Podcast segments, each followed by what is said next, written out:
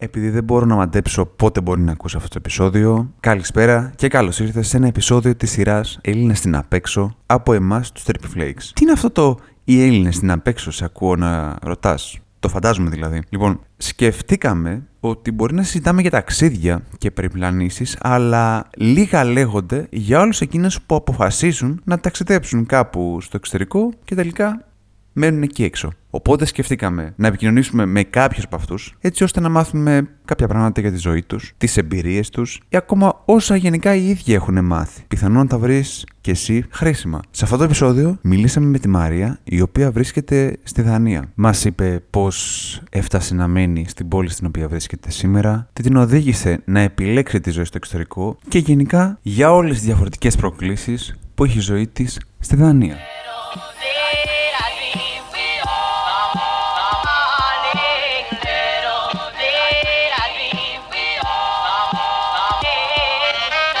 Ακούς τους Trip Flakes, ένα podcast ταξιδιωτικό, κινηματογραφικό, με δύο φίλους να μιλάνε για τις εμπειρίες που απέκτησαν με τον καιρό. Προσοχή, το επεισόδιο αυτό απευθύνεται σε όλους εσάς που έχετε μια λαχτάρα για έμπνευση στο νέο σας ταξίδι ή ακόμα και για μια πρόταση της επόμενης ταινίας που θα παίξει στην τηλεόραση του σπιτιού σας. Άλλωστε, έχετε κλείσει εισιτήριο. Στην πρώτη θέση.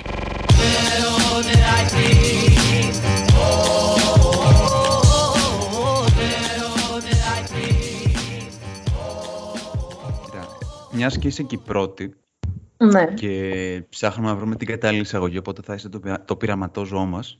υπέροχα. Όλα άκοπα αμοντάριστα. Όλα άκοπα τελείως, ναι.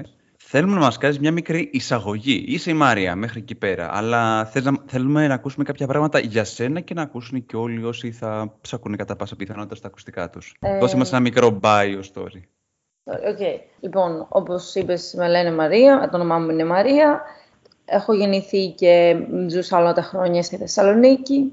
Όταν ε, ξεκίνησα ε, την εκπαίδευσή μου, ε, έμεινα στη Θεσσαλονίκη στο Πανεπιστήμιο Μακεδονίας και μετέπειτα διαδικτυακά είχα το πρώτο μεταπτυχιακό πάνω στα τουριστικά. Καθ, καθ' όλη τη διάρκεια των σπονδών μου δούλευα και ιδιαίτερα τα καλοκαίρια που ε, δούλευα σε εποχιακές δουλειές σε δι- διάφορα μέρη της Ελλάδας, περισσότερο Χαλκιδική, ε, σε νησιά όπως ο Πάρος και μ, στην υπηρετική Ελλάδα όπως είναι τα Σίβωτα. Αποφάσισα να φύγω στην ε, Δανία διότι δεν ήμουν ευχαριστημένη με την, όχι, όχι με τη δουλειά που έκανα, αλλά με τις αποδοχές. Έχω δουλέψει σαν ε, ε, διοργανώτρια σε, συνεδρίων, σαν ε, back office ε, σε ξενοδοχεία, σαν ε, manager αποθήκης σε ξενοδοχείο, σαν reservation ε, ma- manager. Οι δουλειές ήταν ενδιαφέρον. Ε, Έχω αλλάξει ε, πολλές δουλειές σε πολλά διαφορετικά αντικείμενα, οπότε πάντα έβρισκα ένα ενδιαφέρον σε κάθε μία από αυτές. Αλλά όπως είπα, δεν πληρωνόμουν όπως θα ήθελα. Μετά από συζητήσεις από του- με τους ε, ιδιοκτήτες ή τους ε, manager, δεν είχα κάποια ανταπόκριση. Τα πτυχία που έχω, όχι, νο- νο- όχι μόνο το μ, bachelor, ούτε το μεταπτυχιακό, ούτε, ούτε οι ξένες γλώσσες. Τρεις ξένες γλώσσες είχα μέχρι να φύγω από Ελλάδα. Δεν μετρούσαν πουθενά, οπότε είπα να δοκιμάσω την τύχη μου σε κάτι καινούριο. Ωστόσο, διάλεξα να κάνω ένα μεταπτυχιακό πάνω στο human resources στη, στη διοίκηση ανθρωπίνων πόρων, σαν συνέχεια από τις σπουδές που ήδη είχα. Πρώτη μου επιλογή δεν ήταν η Δανία. Δανία όμως ε, μου την πρότεινε ένας πολύ καλός φίλος, ο οποίος μένει ήδη πέντε χρόνια, έξι χρόνια πλέον. Ε, στη Δανία μου είπε τα θετικά, μου είπε πώς θα μπορούσα να κινηθώ, οπότε θεώρησα ότι είναι μια καλή αρχή να έχεις τις βασικές γνώσεις για μια καινούρια χώρα στην οποία ε, έχεις βλέψεις να μετακομίσεις, έτσι.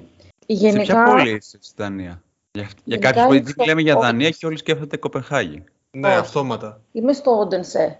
Είναι η τρίτη μεγαλύτερη πόλη στην ε, Δανία. Η Ε, δεύτερη ποια είναι; Πρώτη είναι Κοπενχάγη, δεύτερη είναι το Όρχους και τρίτη είναι η Όντενσε. Το πανεπιστήμιο είναι STU, έχει παραρτήματα σε παραπάνω από πέντε πόλεις, νομίζω έξι πόλεις είναι ε, τα παραρτήματα του, του Πανεπιστημίου. Το STU τι εννοείς λίγο, σε διακόπτω. Ε, Southern University of Denmark.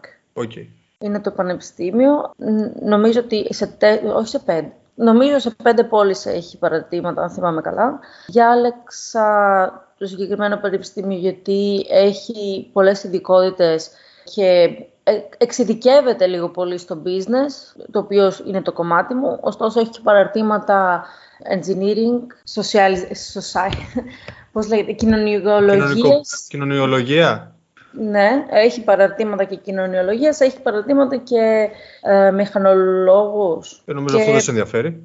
Όχι, απλά το αναφέρω ότι έχει ε, διάφορα παρατήματα, έχει κιόλας, ε, όχι για γιατρός, αλλά σαν... Παραγιατρικά. Παρα... όχι, όχι, όχι παραγιατρικά, φαρμακολο... Φαρμακολογία. Medicine, ναι, medicine, φαρμακολογία στα ελληνικά.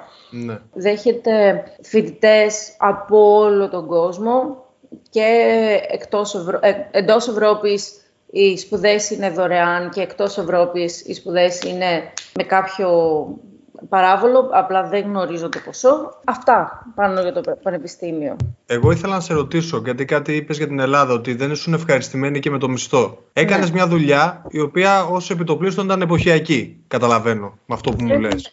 Δεν είχα μόνο εποχιακές δουλειές. Έχω καθίσει στο ίδιο ξενοδοχείο πάνω από 1,5 χρόνο.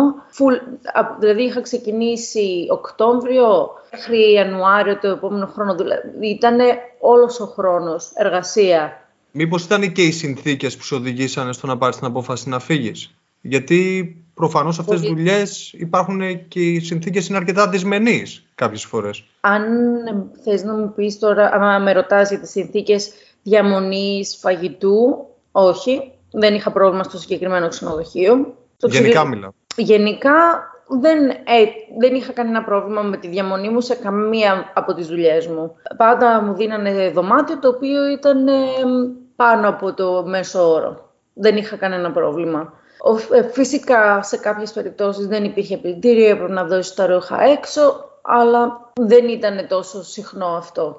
Στο συγκεκριμένο ξενοδοχείο που έμεινε πάνω από ένα μισό χρόνο, με οδήγησε ο μισθός και μία συνάδελφος να παραιτηθώ. Οπότε οι συνθήκες ήταν πιο πολύ ε, στο, στο περιβάλλον, όχι στις παροχές του ξενοδοχείου. Πόσα χρόνια έχεις που έφυγες για Δανία; Έχω κλείσει δύο χρόνια τώρα. Δύο χρόνια. Και είπες είσαι στο Ντένσε.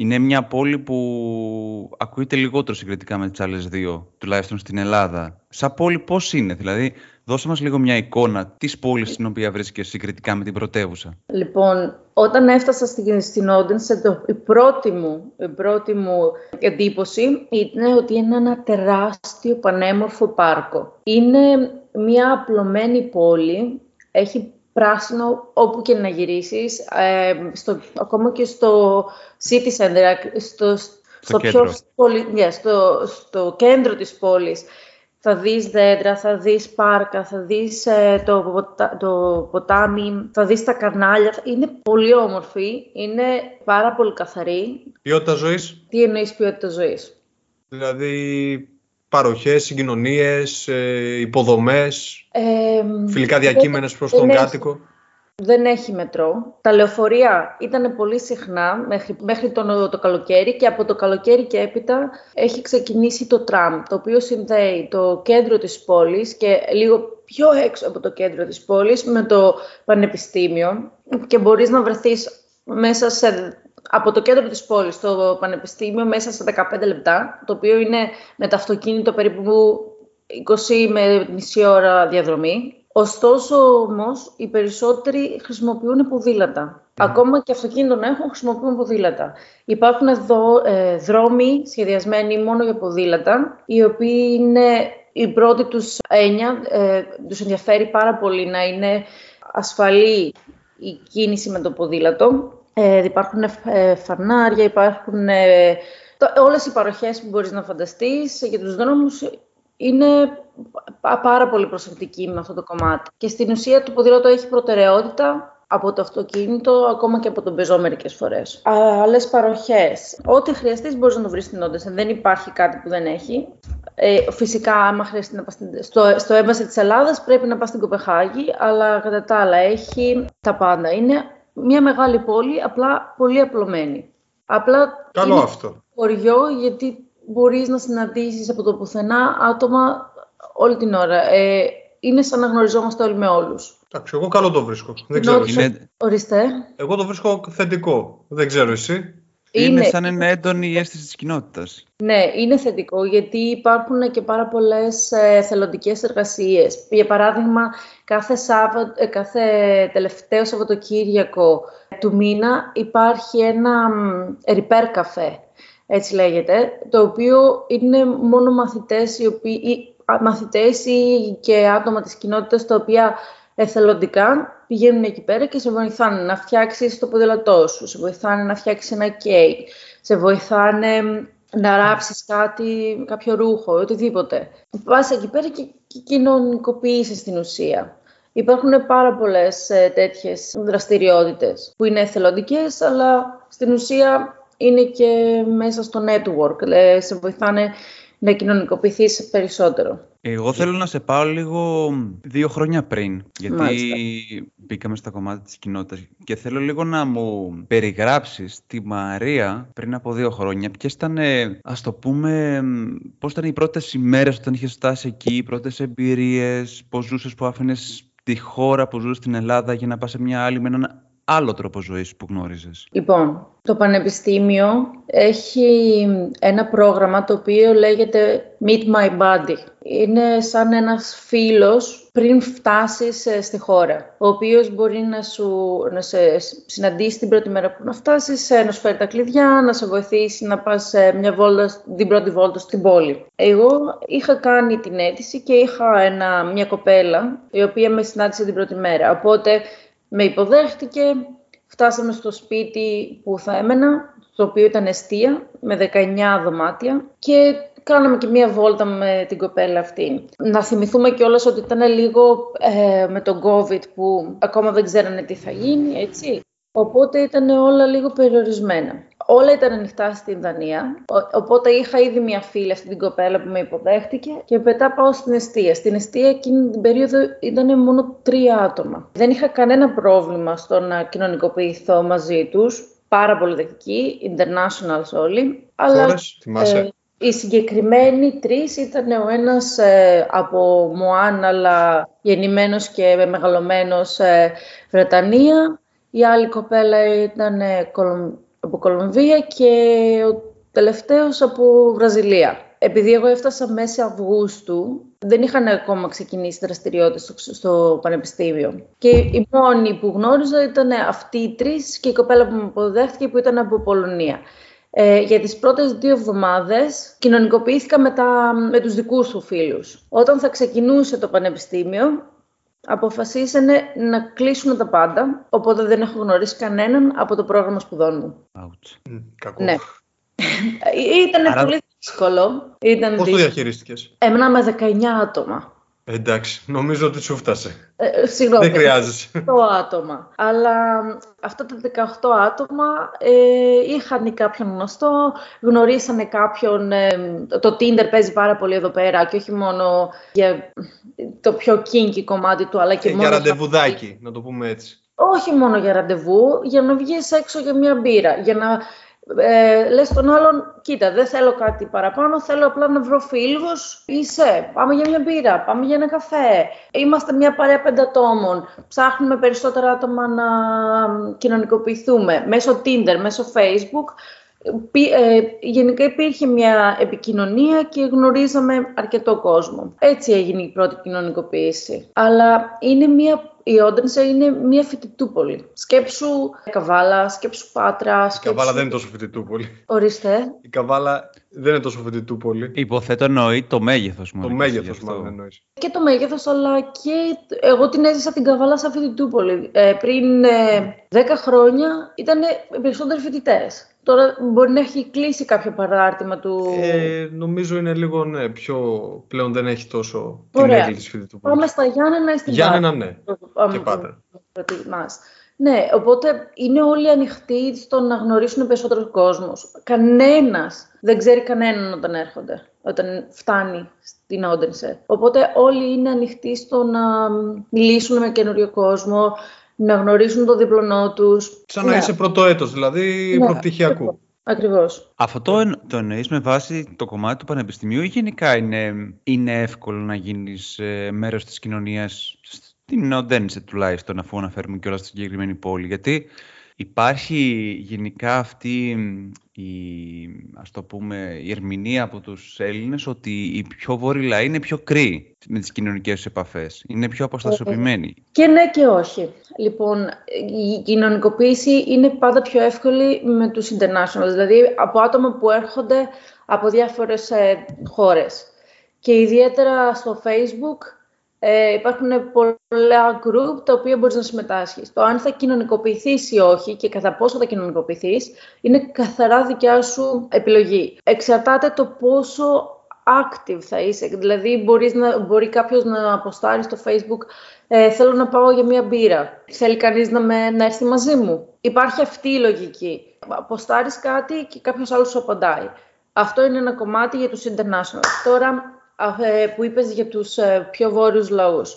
Για τους Δανούς, για τους Δανούς, Για από τους εκεί Δανούς. πέρα κιόλας. Έχω δει και τις δύο πλευρές. Είναι πάρα πολύ ευγενικοί, αλλά δεν είναι τόσο εύκολο να τους πλησιάσεις. Ωστόσο, εάν ξεκινήσεις και τους γνωρίζεις, αν με κάποιο τρόπο ξεκινήσεις και βγαίνεις μαζί τους, μιλάς λίγο παραπάνω μαζί τους, πας στο σπίτι τους, θα δεις ότι είναι πάρα πολύ φιλόξενοι. Ιδιαίτερα όταν ε, πάνε σε κάποιο πάρτι, όταν είναι σε έναν ε, πιο... μετά από κάποιες μπύρες, να το πούμε έτσι, είναι πιο ανοιχτοί. Πιο... Όταν είναι σε χαλαρές καταστάσεις, ας το πούμε. Όταν χαλαρώνουν από την Στο πίεση. πέμπ- στην πέμπτη έκτη μπύρα δηλαδή αρχίζει και... Και σ- ντε- Ναι, και χωρίς μπύρες, αλλά και με μπύρες δεν είναι πιο εύκολο. Μπύρες Ε, ακόμα καλύτερα. Ναι, ακριβώς. Δε- ε, δεν, έχω, κα- δεν είχα καμία εμπειρία που να α, μ' απέφευγαν, ας το πούμε. Απλά είχα κάποιες ε, δυσκολίες στο να ανοίξω συζήτηση με κάποιον Δανό. Συγκεκριμένα, ο φίλος μου έμενε με ένα παιδί Δανό. Δεν τον έβλεπα σχεδόν κάθε μέρα. Του, του είχαμε πει να έρθει μαζί μας για μια μπύρα. Ποτέ. Δεν ε, το δέχτηκε ποτέ, δεν ήρθε ποτέ, δεν ε, τον ενδιέφερε να είναι κοινωνικοποιηθεί. Αλλά θεωρώ Ήθελε ότι το αυτό φίλο σου ήταν- αποκλειστικότητα. Αυτό θεωρώ ότι ήταν στον άνθρωπο, δεν ήταν επειδή είναι δανός. Ξέρεις γιατί το ρωτάμε αυτό; Στη Σουηδία είχαμε παρατηρήσει κάτι, ότι υπήρχε ένα παγκάκι, το οποίο ήταν για ανθρώπους οι οποίοι έχουν ε, θέματα με επικοινωνικοποίηση, με... έχουν κάποια μελαγχολία εξαιτίας αυτού. Γι' αυτό το ρωτάμε πιο πολύ.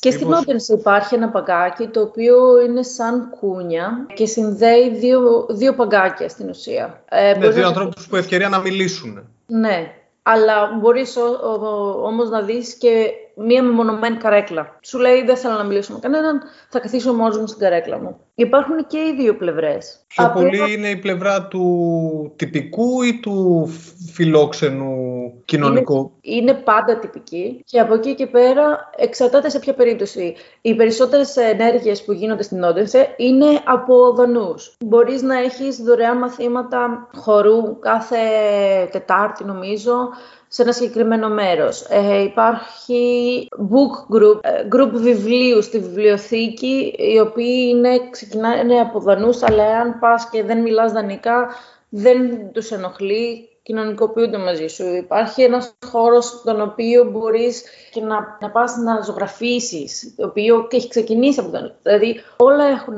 τις ρίζες των ντόπιων, απλά από εκεί και πέρα είναι και το πώς το διαχειριστείς εσύ. Αν Ναι. Βγα- μ, Κατά κάνει πόσο εσύ πρέπει να προσαρμοστείς στα δεδομένα τους. Ακριβώς. Δηλαδή δεν μπορείς τώρα και να δεις έναν άνθρωπο τον οποίο τον έχεις γνωρίσει μια φορά και να αρχ- τον αρχίσεις σε αγκαλιές και σε φιλιά. Θα, θα αισθανθεί περίεργα. Στην Ελλάδα αυτό δεν το βλέπεις. Δηλαδή δεν τον ξέρεις τον άλλον και Στην μπορεί... Ελλάδα είναι μια τρίτη στη Θεσσαλονίκη. Τι με, ε, προφανώς αυτό που λες. Ακριβώς. Ενώ στη Δανία είναι λίγο πιο τυπικά αρχικά. Θα σου πω κιόλας ότι εγώ που ε, π- πέρασα ε, τον COVID εδώ πέρα, το δεύτερο κύμα, το και το τρίτο, έχω συναντήσει οικογένεια η οποία το εγγόνι δεν αγκάλιασε τη γιαγιά, δεν την αγκάλιασε, αλλά της έδωσε χειραψία επειδή είμαστε μέσω COVID. Τυπική. Ε, ναι, αλλά γι' αυτό και δεν υπήρχε και το lockdown εδώ πέρα. Το lockdown εδώ πέρα ήταν σύνολο, νομίζω, τις δύο φορές που ήμουν εδώ, ε, έξι μήνες σύνολο. Ναι. Ας μην πιάσουμε το lockdown στην Ελλάδα.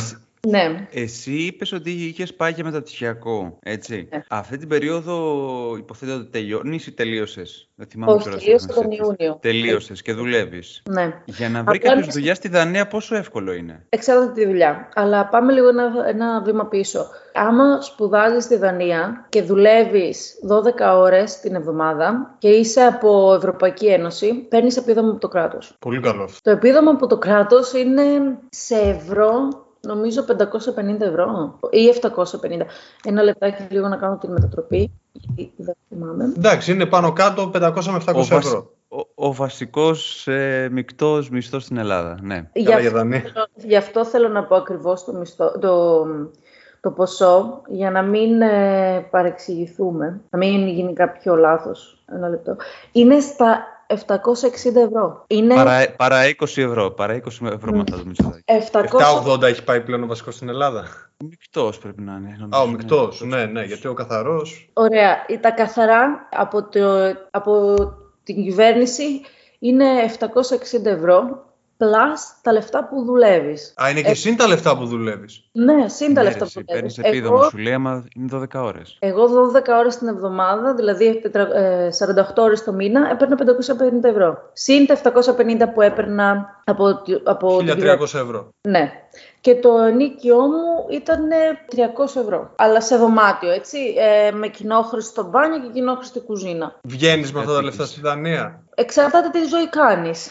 Άμα Ε, δεν σου βγαίνεις- λέω κάθε μέρα να πηγαίνεις στα κλαμπ να πίνεις μπύρες, αλλά νομίζω ότι για μια χώρα που όπως πήγαμε κι εμείς μου φάνηκε πάρα πολύ ακριβή. Μου φαίνεται, δεν μου φαίνεται και πολύ ας πούμε Άμα ικανοποιητικό. πεις, άμα πεις ότι θα βγαίνεις μία φορά την εβδομάδα και πηγαίνεις στα, στα φοιτητικά μαγαζιά τα οποία πάντα έχουν προσφορές, ναι, μια χαρά βγαίνεις με αυτά τα λεφτά και κρατάς και κάποια για στην άκρη. Άμα πεις ότι θα βγαίνεις και θα παρτάρεις κάθε μέρα και θα πηγαίνεις στα εστιατόρια, ε, όχι, δεν, ε, δεν σου φτάνουν. Αυτό για την ε, φοιτητική ζωή. Τώρα με ρώτησες αν είναι εύκολο να βρει κάποιος δουλειά στη Δανία. Λοιπόν, σαν φοιτητής, ε, δουλειές του ποδαριού, για παράδειγμα, λάτζα, σερβιτόρος ή πε- για παράδειγμα ακόμα και στα IKEA στην αποθήκη ή στο Zara στην αποθήκη που δουλεύω εγώ, είναι εύκολο να βρεις δουλειά. Το να βρεις δουλειά πάνω στο αντικείμενό σου, δεν, ε, δεν ξέρω, τώρα το, το ψάχνω.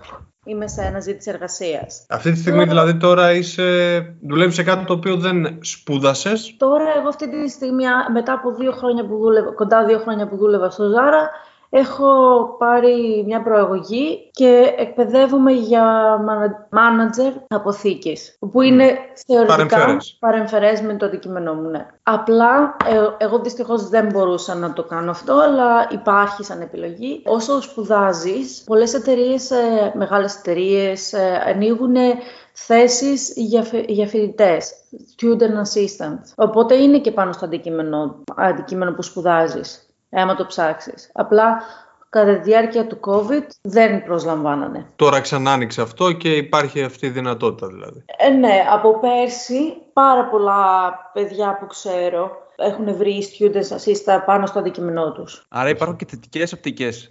Ε, όχι θετικές οπτικές. Κατά Εναλλακτικές. πάσα πιθανότητα εν, εναλλακτικές, ναι, συγκριτικά με την Ελλάδα. Στη Δανία, όσον αφορά και το δικό σου αντικείμενο, δηλαδή, άμα ξεκίνησες με μια απλή φοιτητική δουλειά, ε, εξελίχθηκες, βλέπεις αυτό που λέμε φως στο τούνελ συγκριτικά με το να καθόσουν στη χώρα εδώ πέρα, σωστά; Σίγουρα, σίγουρα. Άρα Ε, κάποιος σκέψου άμα ότι ο ήθελε- βασικός μισθός, εγώ αυτή τη στιγμή παίρνω τον κατώτατο μισθό ε, και σαν full εργασία, 37 ώρες, όχι 40 και 42 ώρες, 37 ώρες την εβδομάδα, παίρνω 2.500 ευρώ. Α, τώρα αυτή τη στιγμή που μιλάμε ή αν βρεις Ναι. δουλειά; Τώρα, αυτή τη στιγμή Α. που μιλάμε, που είναι ο κατώτατος που υπάρχει. Επίσης, ξέχασα να αναφέρω ότι όταν φτάνεις στη Δανία, έχεις την επιλογή να ξεκινήσεις να μαθαίνεις τη γλώσσα δωρεάν. Σου δίνουν την επιλογή και σου λένε ότι αν θέλεις να μάθεις τη γλώσσα, ε, μπο- έχεις πέντε τετράμινα, πέντε, πέντε σεμέστερ, Εξάμεινα. ναι, πέντε εξάμηνα να μάθεις ε, τη γλώσσα Αλλά άμα δεν θες να το κάνεις τώρα, μπορείς να το κάνεις ένα stop, ένα pause, με απαύση και να το ξεκινήσεις μέσα στα επόμενα τρία χρόνια. Οπότε σου δίνουν και την δυνατότητα να ενσωματωθείς. Ωραία, άρα αυτό το, το πιο θετικό πράγμα που βλέπεις εσύ κατά τη διάρκεια της διαμονής στη Δανία, ποιο είναι το απόλυτο ας πούμε, θετικό Δεν που σε... υπάρχει, δεν υπάρχει discrimination, ε, δεν σε ξεχωρίζουν. Δεν θα σου πω ψέματα ότι είναι πιο εύκολο να κινηθείς στη χώρα και στις δουλειές εάν γνωρίζεις δανέζικα και ότι οι internationals συνήθως παίρνουν τις, πιο, τις δουλειές του ποδαριού, είναι πιο συνήθες, αλλά πάντα υπάρχει κάποια διέξοδος που θα σε βοηθήσει. Για παράδειγμα, υπάρχουν προγράμματα στα οποία σε βοηθάνε να ξεκινήσεις τη δικιά σου εταιρεία. Σου δίνουν. Σαν παροχή βοήθειας, οικονομική ενίσχυση. Ναι, Το Ε, ΕΣΠΑ που λέμε εδώ. Νομίζω ότι είναι κάτι διαφορετικό, κάπως διαφορετικό που περιγράφεται. Αλλά, για παράδειγμα, αν εσύ έχεις μια δικιά σου ιδέα και θέλεις να ξεκινήσεις τη δικιά σου εταιρεία, μπορείς. Η Δανία δουλεύει πάρα πολύ με startups. Πολύ θετικό και για έναν άνθρωπο νέο, επιχειρημα... νέο επιχειρηματία να ξεκινήσει και κάτι που θέλει. Ακριβώς. Εκεί πέρα δηλαδή πρέπει να βλέπουν όμως και κάποιο πλάνο για να σου δίνουν τα λεφτά. Δεν μπορούν να στα δίνουν έτσι. Ναι. Να φανταστώ. Ναι, δεν, ε, υ- υπάρχει step by step. Τα κάναμε Porsche Cayenne που λέμε εδώ στην Ελλάδα. Όχι, όχι. Πρέπει Ναι. να έχεις πρόγραμμα, πρέπει να έχεις το δικό σου πλάνο. Θα σε βοηθήσουν, αλλά δεν θα σου πούνε πάρε τα λεφτά και κάνε ό,τι θέλεις. Υπάρχει συγκεκριμένες ε, πρωτόκολλο το πώς ε, θα προχωρήσει η διαδικασία. Δεν το έχω ψάξει, δεν το γνωρίζω, απλά γνωρίζω ότι γίνεται. Το παιδί που ανέφερα προ, πρωτίστως, τα- ε, το οποίο μένει ήδη 6 χρόνια στην Ελλάδα, Στη ε, Δανία. συγγνώμη, στη Δανία, έχει ξεκινήσει ένα πρόγραμμα ε, για να μαθαίνεις σε άλλους ανθρώπους να δουλεύουν τους 3D printers. Και τον βοήθησε η κυβέρνηση με ένα επίδομα ε, να μπορέσει να βρει χώρο, να μπορέσει να πάρει τα μηχανήματα και τα πάντα. Αλλά υπάρχει συγκεκριμένη διαδικασία για να γίνει όλο αυτό. Βλέπω τα επόμενα χρόνια να γίνεται χαμός για τη ρομποτική ως μέσο διδασκαλίας στη Δανία. Η Δανία γίνεται ήδη χαμός με τη Και ρομποτική. startups δηλαδή να ανοίγουν γι' αυτό. Ναι. Ε, συγκεκριμένα στην Όντενσε, το μεγαλύτερο αντικείμενο που απασχολεί τον περισσότερο πληθυσμό της Όντενσε συγκεκριμένα είναι εταιρείες ρομποτικής. Και όχι Ε, Είναι το μέλλον. Εντάξει. σκέψου ότι εγώ το, τελευτα... ε, το προηγούμενο εξάμηνο δούλευα, σα- έκανα μια internship ε, σαν πρακτική σε μια εταιρεία ηλεκτρολογίας. Όταν μας είπανε είναι εταιρεία ηλεκτρολογίας, εμείς φανταστήκαμε να αλλάζουν ε, τις λάμπες, να πηγαίνουν να βλέπουν τους φούρνους, να βάζουν τις μπρίζες και τέτοια. Και πάμε εκεί πέρα και μας δείχνουν προγράμματα ρομποτικής. Δηλαδή ε, είχαν μηχανικό χέρι. Και πρέπει να κάνεις μακροεντολές. Να, με μακροεντολές να το κουνάς. Ναι, δηλαδή από μια εταιρεία ε, ηλεκτρολογίας έχουν φτάσει σε ένα άλλο επίπεδο το οποίο περνάει και στο ε, επίπεδο της ρομποτικής. Ναι. Η Όντενσε ε, είναι το κέντρο αυτό. Εννοείται ότι σε όλες τις πόλεις υπά, υπό- υπάρχει, υπάρχουν εταιρείες ρομποτικής, απλά η Όντενσε είναι πολύ φημισμένη γι' αυτό. Τι μαθαίνει Δεν κανείς; το γνωρίζαμε. Ναι. Ναι.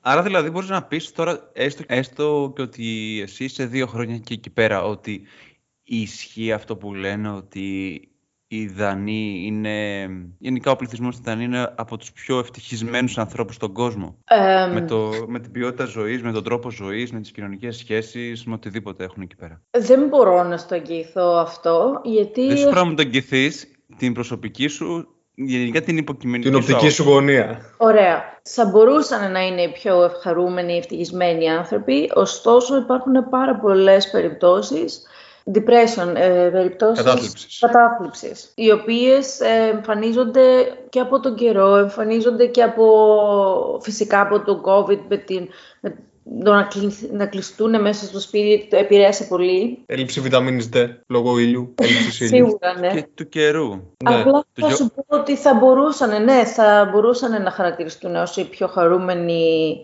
κοινωνία γιατί έχουν υποστήριξη, έχουν τα μέσα, έχουν τη- την κοινωνική δικτύωση, έχουν πολλά θετικά. Δηλαδή, εγώ δεν την ήξερα τη- τη Δανία σαν χώρα, δεν την είχα ψάξει πριν έρθω, αλλά από τη στιγμή που έχω έρθει, χαίρομαι που επέλεξα αυτή τη χώρα. Ποια χώρα ήταν στην αρχή σαν στόχο σου να πας, γιατί το είπες στην αρχή, αλλά δεν σε ρωτήσαμε. Ε, είχα αιτήσεις για το Άμστερνταμ, ένα mm. πανεπιστήμιο στο Άμστερνταμ και στην Όντενσε, στο ίδιο αντικείμενο σπουδών.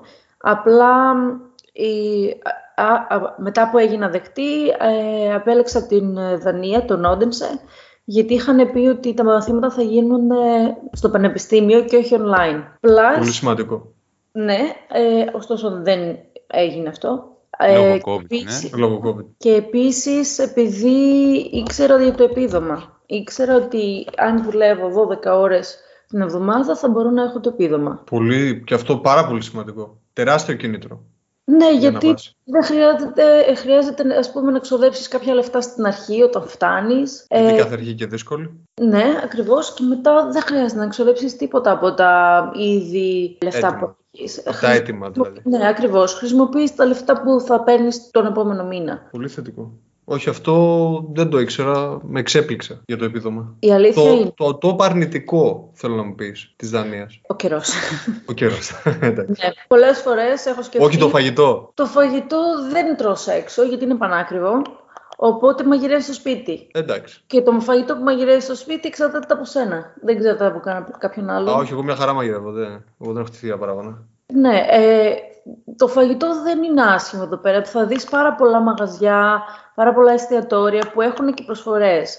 Για παράδειγμα τώρα υπάρχει μια λυσίδα, καφέα που λέγεται εδώ πέρα, ε, οι οποίοι έχουν βάλει τα μπέργκες για όλο τον Οκτώβρη 50 ευρώ. Μπε, συγγνώμη, 50 κορώνες που είναι... 50 ευρώ πάμφθινο, δε. Η καρδιά ναι, μου. Θα πάμε, θα πάμε Χάρη προσφορά, έλα. Με σολομόνια. Ναι, άμα ήταν 50 θα είχαμε πρόβλημα. Σκέψω ότι είναι 7 ευρώ πάνω κάτω. Ή για παράδειγμα σήμερα υπάρχει ένα, άμα θες κιόλας να βγεις έτσι, υπάρχει ένα μπαρ, μια pub, η οποία με 7,5-8 ευρώ μπορείς να πιεις όσο μπύρα θέλεις από τις 8 μέχρι τις 12. Όχι, για το ποτό το καταλάβαμε ότι οι τιμές είναι εντάξει, normal. Normal ήταν, ναι. ναι. Οι τιμές Φαγητό ήταν το πρόβλημα. Ε, άμα πας να πιεις για παράδειγμα ένα κοκτέιλ έχουν περίπου 8-9 ευρώ. Εντάξει, μια χαρά τιμή. Απλά υπάρχουν και, πε- και κάποιες pub οι οποίες είναι πιο φτηνές. Για παράδειγμα, κάθε πέμπτη είναι ένα, μια pub η οποία έχει gin tonic ή gin λεμονάδα 1 ευρώ και, και 30 λεπτά. Κατάλαβα. Αυτό είναι έκπληξη. Ναι. Ναι. Αυτό Α, είναι λίγο ύποπτο, έτσι, μπορεί να είναι και μπόμπα. Αυτό είναι πολύ καλό. Το, Α. το έχω δοκιμάσει. Α, εντάξει. Τα Την άλλη μέρα κυνηγάμε. έξυπνησες καλά. Ορίστε. Ναι, ναι, ναι. Εντάξει, δεν Μια έχεις καμιά χαρά. παγωτή στο κεφάλι και αναρωτιώσουν τι έκανες. Ένα ακόμα πράγμα που ξέχασα να σας αναφέρω είναι ότι μ, για την κοινικο- κοινωνικοποίηση κάθε Παρασκευή υπάρχει το Friday Bar στο, στο πανεπιστήμιο. Σε όλα τα πανεπιστήμια κάθε Παρασκευή υπάρχει ένα μέρος, ένα καφέ, μπαρ, το οποίο πας εκεί πέρα και μιλάς με κόσμο, γνωρίζεις τους συνα- συμφοιτητές σου κτλ. Με φθηνή μπύρα προφανώς. Πολύ ενδιαφέρον. Εγώ Ισχύουν, δυστυχώς το- έχω πάει μόνο μία φορά, αλλά... Με αυτό 19 άτομα πιστεύω ήσουν καλυμμένοι, Μαρία, δηλαδή. και παραπάνω, γιατί οι φίλοι των φίλων πάντα μένανε μέσα στην αιστεία, οπότε είχαμε κόσμο πάντα. Υπήρχαν φορές που σκέφτηκες ενδιάμεσα τότε που ήσουν στην καραντίνα ότι θα ήθελες να γυρίσεις πίσω; Όχι, ούτε, ούτε, ούτε για αστείο. Ούτε για αστείο. Στη Δανία βγαίναμε και κυκλοφορούσαμε άνετα. Ε, Δεν έστελνες 4 ή 6. Αυτό σου Δεν πω. είναι- Όχι, δεν το, δεν το τίποτα. λέω. Εγώ λέω γενικά. Δεν λέω μόνο για την καραντίνα. Λέω γενικά. Ναι, οκ.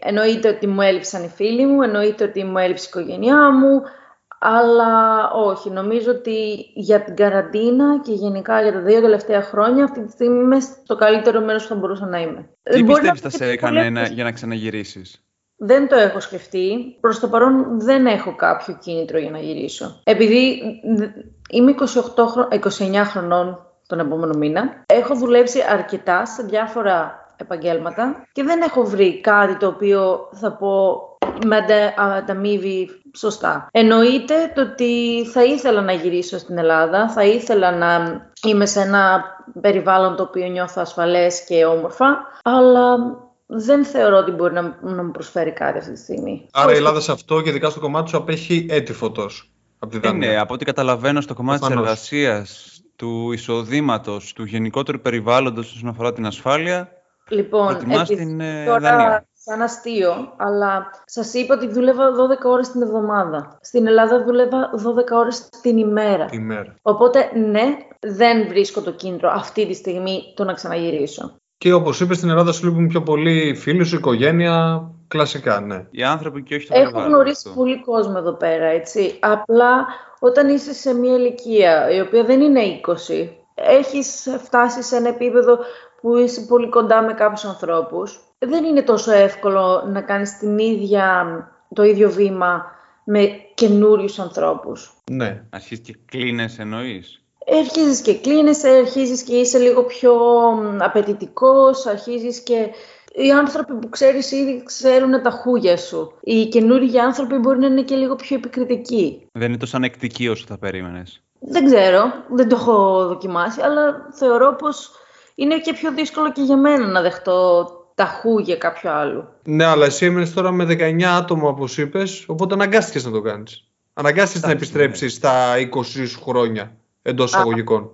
Ναι, αυτό δεν με ενόχλησε καθόλου. Αυτό ήταν ενδιαφέρον. Ήταν ένα, ένας χρόνος, γιατί... Μα ένα- εκεί δεν είναι που τεστάρονται τα χούλια, οι ιδιαιτερότητες, τα προτερήματα; Ναι, ναι, εννοείται. Και εννοείται ότι έχουμε κρατήσει πολύ καλές επαφές με κάποιους ανθρώπους, αλλά 20 χρονών ούτε εκείνοι δεν ξέρουν πού θέλουν να είναι. Έχουν γυρίσει όλοι πίσω. Αυτή τη στιγμή, από τα 18 άτομα που μένανε στο, ίδιο, σπ- σε αυτό το σπίτι μαζί μου, στην αιστεία μαζί μου, είναι από τη Δανία τα 5. Ένας Έλληνας, ο οποίος είναι στη Δανία 3,5-4 χρόνια τώρα, το παιδί από τη Βρετανία, ο Βραζιλιάνος και η Κολομβιάνα. Οι υπόλοιποι έχουν φύγει. Ήταν ή Εράσμους ή αποφασίσανε να γυρίσουν πίσω με τα σπουδές τους. Οπότε και να θέλεις, ξεκινάς να κάνεις μια φιλία, αλλά μερικές φορές δεν, δεν, βο- δεν βγαίνει ακριβώς έτσι πως το θες. Οπότε εσύ φαντάζεσαι τη ζωή σου στο Όντενσε και για τα επόμενα, ας πούμε, τρία χρόνια ή τέσσερα; Στο Όντενσε συγκεκριμένα δεν ξέρω. Στη Ε, Δανία,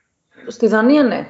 του τύπου Α, να μετακομίσει κάποια Κοπεχάγη, ας πούμε, ή ναι. άλλη πόλη. Ο λόγος, ο λόγος γι' αυτό είναι το επαγγελματικό. Γιατί στην Όντενσε οι εταιρείες είναι πιο μικρές, οπότε δεν είναι εύκολο να βρεις δουλειά με εμ, αγγλικά, μιλώντας αγγλικά. Δεν είναι ακατόρθωτο, αλλά είναι πιο δύσκολο. Στην Κοπενχάγη και στο Όρχους, που είναι η δεύτερη μεγαλύτερη χω- πόλη, είναι πιο... μ, υπάρχουν μεγαλύτερες εταιρείες, οπότε προσλαμβάνουν internationals που μιλάνε αγγλικά και όχι δανεικά. Δανέζικα. Μόνο γι' αυτό. Λοιπόν, για να κάνουμε λίγο wrap-up, υπάρχει κάτι άλλο που θα ήθελες να πεις σε όσους θα ακούσουν το συγκεκριμένο επεισόδιο, που θα ήθελα να, να έχουν στο νου τους, γιατί μπορεί κάποιος να σκέφτεται, α, είναι- ακούγεται πολύ ωραία το να μένεις στη Δανία, μα ξέρεις τον καιρό και τις υψηλές τιμές. Θα ήθελες να σημειώσεις κάτι να έχουν στο νου τους όταν θα προχωρήσουν στην επιλογή αυτής της χώρας για την ε, επόμενη μελλοντική καριέρα τους, του να ζήσουν, να κάνουν οικογένεια, οτιδήποτε άλλο; να προετοιμαστούν να μείνουν πολύ σπίτι. Είναι, είναι μια χώρα η οποία ναι μεν είναι πανέμορφη, αλλά χρειάζεσαι να μπορείς να μείνεις μόνος σου. Να, να μπορείς να ανεχτείς τον εαυτό σου, να μπορείς να είσαι κλειστός και να μην χρειάζεσαι να είσαι με άλλους ανθρώπους όλη την ώρα. Είναι πολύ δύσκολο το να πεις «ΟΚ, θα βγω για καφέ τώρα». Δεν θα γίνει ποτέ. Πρέπει να κάνεις πρόγραμμα με κάποιον άλλον μία εβδομάδα πριν. Ακόμα Ε, και στο Όντενσε. ναι, ναι. Ακόμα και στο Όντενς. Όταν, όταν πλέον έχεις μια ζωή στρωμένη, έτσι, με τη δουλειά σου, με τις ώρες σου, με, συγκεκριμένα, με συγκεκριμένο πρόγραμμα. Όταν είσαι φοιτητής και όταν είσαι 20 χρόνων, δεν, θα σου πω ότι είναι πιο εύκολο. Αλλά τώρα, ας πούμε, εγώ που θέλω να βγω να πιω ένα καφέ με μια φίλη μου, η ο- και οι δύο δουλεύουμε full time, πρέπει να συνονοηθώ μία εβδομάδα πριν. Και μπορεί να έχω το ραντεβού μετά από 10 μέρες, για παράδειγμα. Οι, οι ρυθμοί εδώ πέρα είναι πολύ πιο γρήγοροι. Είναι πιο παιδικοί. Μπορεί να έχει να κάνει κιόλας με την ε, ώρα. Ε, εδώ πέφτει ο ήλιος και μετά δεν θες να βγεις έξω. Ή η μέρα σου ξεκινάει στις 6, δεν ξεκινάει στις 8. Και λόγω ήλιου που είπες. Και λόγω ήλιου, αλλά και λόγω εργασίας και για παράδειγμα μπορεί να χρειαστεί να πας στη δουλειά σου και να χρειάζεται 30 λεπτά με το ποδήλατο ή, μία ώρα, ή συγγνώμη, μη- μισή ώρα με, το, ε, με τα μέσα κοινό, μεταφοράς ή μία ώρα με το ποδήλατο. Οι αποστάσεις δεν είναι πάντα εύκολο και γενικά το αυτοκίνητο εδώ πέρα δεν το χρησιμοποιούν γιατί είναι και πανάκριβο να έχεις αυτοκίνητο εδώ πέρα. Μμ. Ε, άμα έχεις ποδήλατο, Άμα έχεις ποδήλατο. λεωφορείο και τραμ πλέον. Συγκοινωνίες φάνηκαν αξιοπρεπέστατες, δηλαδή το να πεταχθεί από το ένα μέρος της χώρας στην άλλη. Ναι. Και με αυτή τη μικρή εμπειρία που είχαμε εμείς, Ε, νομίζω δεν, το- δεν πήρατε τρένο εσείς μέσα στην Κοπεχάγη. το πήραμε για να πάμε Μάλμε, αλλά παρόλα Ναι. αυτά χρησιμοποιήσαμε, είδαμε λίγο. Σκέψου ότι το, το, τα τρένα είναι κάθε μισή ώρα από μια πόλη στην άλλη πόλη και το, το μετρό είναι περίπου κάθε τρία με τέσσερα λεπτά. Οπότε δεν έχεις πρόβλημα στη Κανένα συγκοινωνία. πρόβλημα. Ναι. Στην Κοπεχάγη. Στην Όντενσε τα λεωφορεία είναι κάθε 20 λεπτά, μισή ώρα. Αλλά στην Όντενσε δεν το χρειάζεσαι γιατί πας παντού με το ποδήλατο και αν χρειάζεται να πάρεις το, τρε- το λεωφορείο θα βάλεις και το ποδήλατο σου μέσα οπότε μπορείς να πας έτσι. Τώρα από εκεί και πέρα σε μικρότερες πόλεις δεν χρησιμοποιείς τόσο λεωφορείο. Ε, Ούτε εγώ στην Όντενσε δεν χρησιμοποιώ λεωφορείο. Έχω χρησιμοποιήσει μια φορά λεωφορείο επειδή είχε χαλάσει το ποδήλατό μου. Παράδειγμα, calling, Φρεντερίτσια, μόνο ποδήλατο. Όρχος, Άρα κάνεις και γυμναστική. ναι, ναι, ναι. Αυτό είναι το καλύτερο. Απλά λίγο με τη βροχή και τον αέρα, εκεί είναι που αρχίζεις και ορίεσαι. Μια ερώτηση τώρα που θέλω να σου κάνω έτσι πριν κλείσουμε.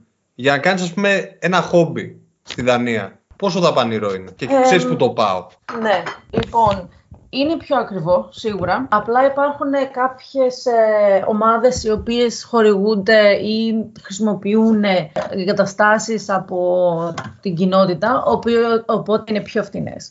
Για παράδειγμα, εγώ στην ε, ε, Ελλάδα έκανα ζιουζίτσου και πλήρωνα 40 ευρώ το μήνα και είχε προπονήσεις κάθε μέρα δύο φορές την, την ημέρα, οκ; Στην Δανία δοκίμασα δύο, στο, στο Odense συγκεκριμένα, στο- δοκίμασα δύο διαφορετικούς ομίλους. Στον έναν όμιλο έπρεπε να πληρώνω 55, 50 με 55, δεν θυμάμαι ακριβώς, ευρώ το μήνα και είχε μία φορά την ημέρα, κάθε μέρα αλλά μία φορά την ημέρα, προπόνηση και, στην, ε, και στον άλλο όμιλο 30 ευρώ την, ε, το μήνα, μία φορά την ε, ημέρα, κάθε μέρα. Στον δεύτερο όμιλο με τα 30 ευρώ, ο χώρος στον οποίο γινόταν η προπόνηση ήταν ε, από την κοινότητα. Γι' αυτό ήταν και πιο φθηνός. Αλλά, π.χ. άμα σ' αρέσει η κολύμβηση, υπάρχει ε, κοινοτικό, ε, κοινοτική πισίνα που είναι τζάμπα. Υπάρχουν μαθήματα χορού τα οποία μπορείς να, πληρώνει, να κάνεις απλά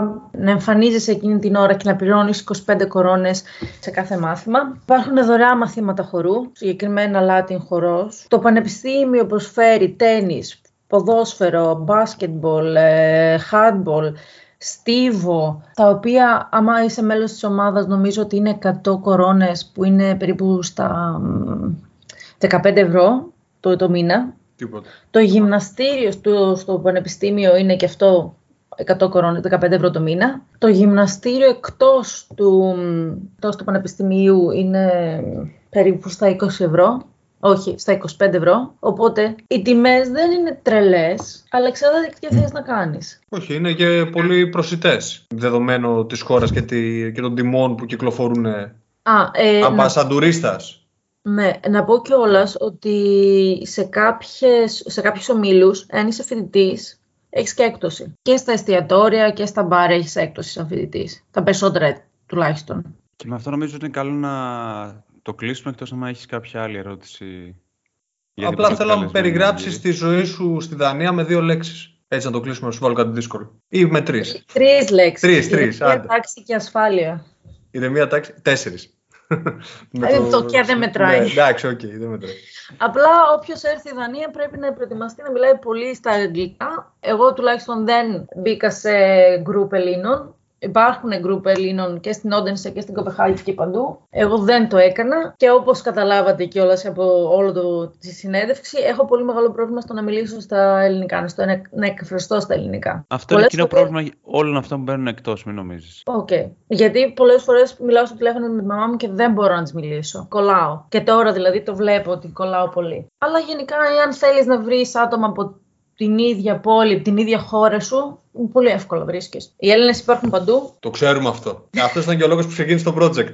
Ότι είμαστε Οκ. παντού. Έσπα- Ωραία. σες το ρόδι, λοιπόν. Σε ευχαριστούμε πάρα πολύ για την παρέα σου και τις χρήσιμες πληροφορίες σου. Ήταν πολύ χρήσιμο όλα αυτά που ακούσαμε. Παρακαλώ. Και ελπίζω Αν να το θέλετε εκτιμήσουν κάτι και αυτοί άλλο, που τα με- ακούσουν. Ναι, και ελπίζουμε κάποιος δηλαδή που το ακούει αυτό και θέλει, το έχει στο πίσω μέρος του μυαλού του να πάει στη Δανία, να σπουδάσει, να δουλέψει οτιδήποτε, να πήρε κάτι χρήσιμο. Γιατί αυτός Ναι. είναι ο στόχος αυτού του project. Γιατί το ταξίδι, οκ, έχει μια μορφή, αλλά υπάρχει και μια άλλη πλευρά του ταξιδιωτικού κομματιού, η οποία πρέπει κάποια στιγμή να αναλυθεί. Ναι, εννοείται. Και φυσικά, εάν χρειάζεται κάποια άλλη πληροφορία, πολύ ευχαρίστως αν μπορώ να βοηθήσω. Θα βάλουμε τα στοιχεία σου κάτω, μην αγχώνεσαι, δεν γλιτώνεις. Α, ωραία. Τέλεια. Απλά θα λένε το συνθηματικό, trip flakes, αλλιώς δεν απαντάς. ΟΚ, ΟΚ. Perfect. Τέλεια. Και κάπως έτσι ολοκληρώθηκε το πρώτο επεισόδιο της σειράς Έλληνες στην απέξω. Ελπίζουμε να το ευχαριστηθήκατε και να πήρατε χρήσιμες πληροφορίες για όσες ή όσους ενδιαφέρονται να πάνε στη Δανία είτε για να ταξιδέψουν ή για να σπουδάσουν, ακόμα και να βρουν μια δουλειά. Ευχαριστούμε πάρα πολύ τη Μαρία την Αχιλίδου για τις χρήσιμες πληροφορίες που μας έδωσε. Πραγματικά εμείς μάθαμε πράγματα που δεν ξέραμε καν ότι υφίστανται στη χώρα της Δανίας. Αν έστω ένας από εσάς πήρε χρήσιμες πληροφορίες για τη χώρα της Δανίας, τότε έχουμε πετύχει το στόχο μας. Μείνετε συντονισμένοι γιατί έρχονται και άλλοι Έλληνες στην απέξω, με διαφορετικές χώρες και με διαφορετικά δεδομένα. Αν πάλι έχετε τυχόν απορίες ή ψάχνετε κάποιες παραπάνω λεπτομέρειες για κάποια πράγματα που συζητήσαμε, τότε μπορείτε να στείλετε το μήνυμά σας στο προφίλ μας στο Instagram tripflakes ή στο email μας tripflakespod.gmail.com Μην ξεχνάτε να κάνετε subscribe στο κανάλι μας στο YouTube, follow στο Instagram, Spotify, Apple Podcast, Google Podcast και τις λοιπές πλατφόρμες για podcast. Τα καλύτερα έρχονται. Καλή συνέχεια.